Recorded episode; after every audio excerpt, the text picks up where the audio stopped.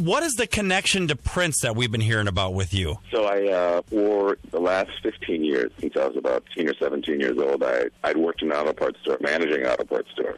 And, you know, I always played um, music on the nights and weekends, and there's always been a fascination. It's something that I knew that was something I was supposed to do.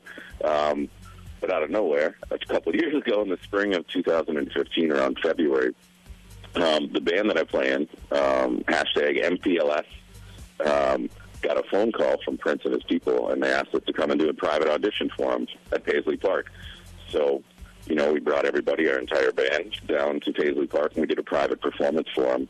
And when we left, we were told that uh, Prince wanted to to send the guitar players back the next day. He wanted to jam with us, and so we went back the next day, and ended up what it was what was going on is that uh, Prince was auditioning guitar players for Judith Hill's band that he was putting together for her to be his opening act on the Hit and Run USA tour in 2015.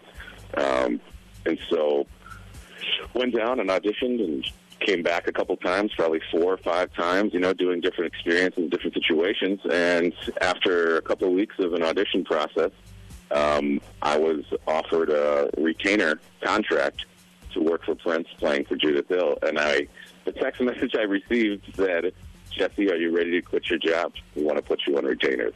Wow. And so, you know, at that Every point in time, I had to Musician's dream, you know. That's Yeah. great. it, it still seems like a dream, man. You know, it doesn't seem like it's real, but it happened. Wow, And so I, the next day I went in and I put my two week notice into my job that I had for 15 years. My career, I should say. To be more specific, because it was more serious than just a job, you know? Wow. and that's what I did. Jesse Larson from Team Adam on The Voice joining us here on the Get Up and Go show. Jesse, I just toured Paisley Park over the weekend, and I just got to ask you I know because we're coming up on the year anniversary of his passing, and he's such an icon here in the state of uh, Minnesota. What was it like meeting him for the first time? You know, it's an intimidating experience because he's uh, not like a regular human being. At least he wasn't to me. Yeah. Yeah. when he when walked into the room, um, you could just feel his presence. You know, like uh, he was one of the hardest working individuals I've ever met. He was um, he was all about the music, man. That's all he. That was it. That's music was life for him. It's I think it's what allowed him to breathe. You know, it's what he it's what he did for days on end without sleeping. You know, it's what kept him up. It's what it's what I think pretty much you know drove him to be who he was. You know, every day. Um, it was surreal. You know, I remember the first time he shook my hand. He walked into the room.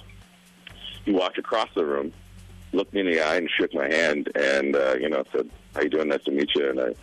You know, I, I was looking down at him, and I'm not a very tall guy. You know? Right. Wow.